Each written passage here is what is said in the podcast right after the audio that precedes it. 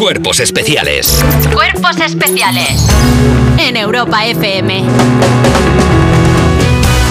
Son las 7 y 8, 7 y 9 de la mañana, eh, 6 y 9 en Canarias y he tenido que unir los 87 posits que me han dejado por todo el estudio para poder leer la actualidad de las 7 de la mañana, lo que estabais esperando, Shavala y Chevele. Y empezamos la lachus con... Esto no te va a gustar ni un pelito. Ya he leído algo y estoy enfadada ya, ¿eh? El precio de las torrijas un 87% más caras ¿Qué? que la Semana Santa pasada. Prohibitivas torrijas. 87% muchísimo. Esto es una barbaridad. Esto es una mm, mm, barbaridad farisea. Esto se debe al encarecimiento de los alimentos que hacen que la cesta de la compra cada día esté más intratable. Pero bueno. Por culpa de Putin no hay torrijas. Lo digo, uno de los principales ingredientes con los que se cocinan las torrijas, los huevos, son los que más han encarecido su precio tras aumentar un 183% desde Válgame. enero de 2021. A continuación de los huevos, el aceite es el que más, lo que más se ha encarecido, aumentando su precio un 97%. Y por último, el precio de la leche que ha aumentado un 75%. Esto es una locura. Prohibitivo. Imposible. ¿Qué hacemos aquí? No lo sé. ¿Tú, Eh, tú- tú te cocinas torrijas o tú debes de comprarlas? bueno, a ver, eh, las solía comprar, pero este año, claro, tendré que aprender y hacerlas yo. Hijo, tampoco es complicado. No, tú, que sabes leer, tú amachi- que sabes leer a ver, libros. no, pero a ver, escúchame, escúchame lo que te digo. La No. machi, mi amachi las hacía y yo siempre viraba y la ayudaba. Pero la pura verdad es que igual llevo 20 años sin Ayudaba, hacer. ¿eh? Batía los huevos cuando decías, ¿te puedo ayudar, mamá? En plan, gracias, nada. Amachi, puede hacer. La machi es mi abuelita, la pobre, la Ah, pobre. Mi bueno, abuela. pues, Dios. Dios la tenga en su gloria, ahí en el cielo, que, Yo te son preparo más baratas. torrijas, las ¿vale, torrijas. cariño? Sí, yo, bueno, si tú me compras una torrija, me la pongo al cuello como un rapero. Me Te las hago, he dicho, no me te la me la. Oye, ¿Qué más cosas? Segundo drama del día, ¿eh?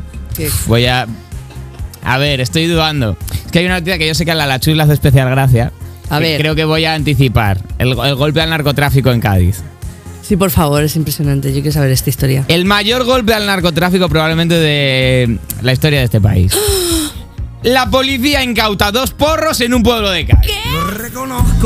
Se le ha requisado y eh, introducido ya en bolsa de la prueba de la acusación Dos- unidades de porro, con lo cual se ha quedado sin porrija y sin torrija. Dos- Hay dos chavales en Cádiz que se han quedado sin porrija y sin torrija. Pero esto es un drama. Esto es, Esto lo- es un drama esto es el internacional. mayor golpe que se ha dado. Tal ¿eh? y como informa el medio local Portal de Cádiz, que es concretamente donde estaban fumándose el porro, en un portal Cádiz. Realmente sí. La policía local de Algodonales ha llevado a cabo una operación contra el consumo de drogas en la vía pública, logrando la incautación de dos porros. Guau. Pero atención, Qué guau. giro, hay Uy. girito. El jefe de la policía local de Algodonales ha precisado a Portal de Cádiz mediante un correo electrónico que no se ha realizado operación ni nada. Como diciendo, que veo que hay un poquito de pitorreo. Se les cayó a uno del bolsillo y ya teníamos la noticia. Literalmente, o sea, fue. Nos lo eh, ofreció, nos ofreció. Dijo, ¿quién fuma? Y, y dijo, el Puma, uno de los agentes, y, y dijeron, ya está, la operación hecha.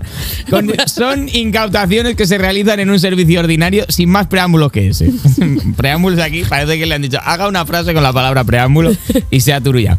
Añadiendo que eh, lo encantado en principio son cigarros de liar, ya que luego el Departamento de Sanidad determinará la identificación de la sustancia. Hay foto de los dos presunto porro.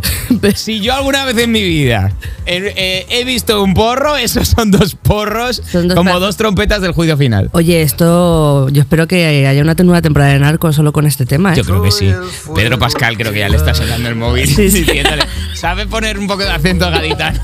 Pero ¿por Pedro, pone- por favor. Y esta noticia, la próxima vez va a ser en plan, eh, una persona ha pestañeado cinco veces o algo así. La verdad es que no entiendo nada. Ha pestañado cinco veces y, y ha cogido un, un chicle de- del cenicero de un taxi y no lo ha pagado.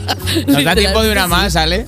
Tengo. Uf, y ahora un millonario. Es que viene. uf, tío, es que Todo así. ¿qué he hecho yo bien en la vida para tener una lalachus y una noticia de Neymar A ver. que pierde un millón de euros jugando al póker, pero la sensación climática es la de haber perdido 10 euros. El brasileño hizo un all-in a la vergüenza ajena y ha dado eh, que hablar en las redes sociales por su reacción en Twitch después de haber perdido un millón de euros en directo jugando al póker. Él, mm, ya reiteradamente, a pesar de la prohibición de Twitch, juega a juegos de azar y apuesta Ya, que perfecto. hunden a nuestros jóvenes en la ludopatía y en la codicia. Esto Solo- lo sigue haciendo. Esto Bueno- le da buenos igual. ejemplos. Él está por encima de la ley.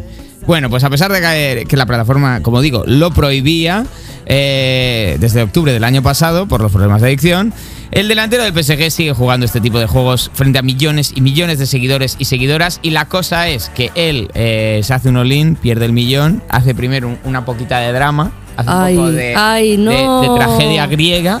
No, por y Dios. luego pone Titanic de flauta dulce Ajá. y ya procede a hacer. Pero bobos, ¿creéis que me va a faltar a mí un millón alguna vez en mi cochina vida? Nunca jamás.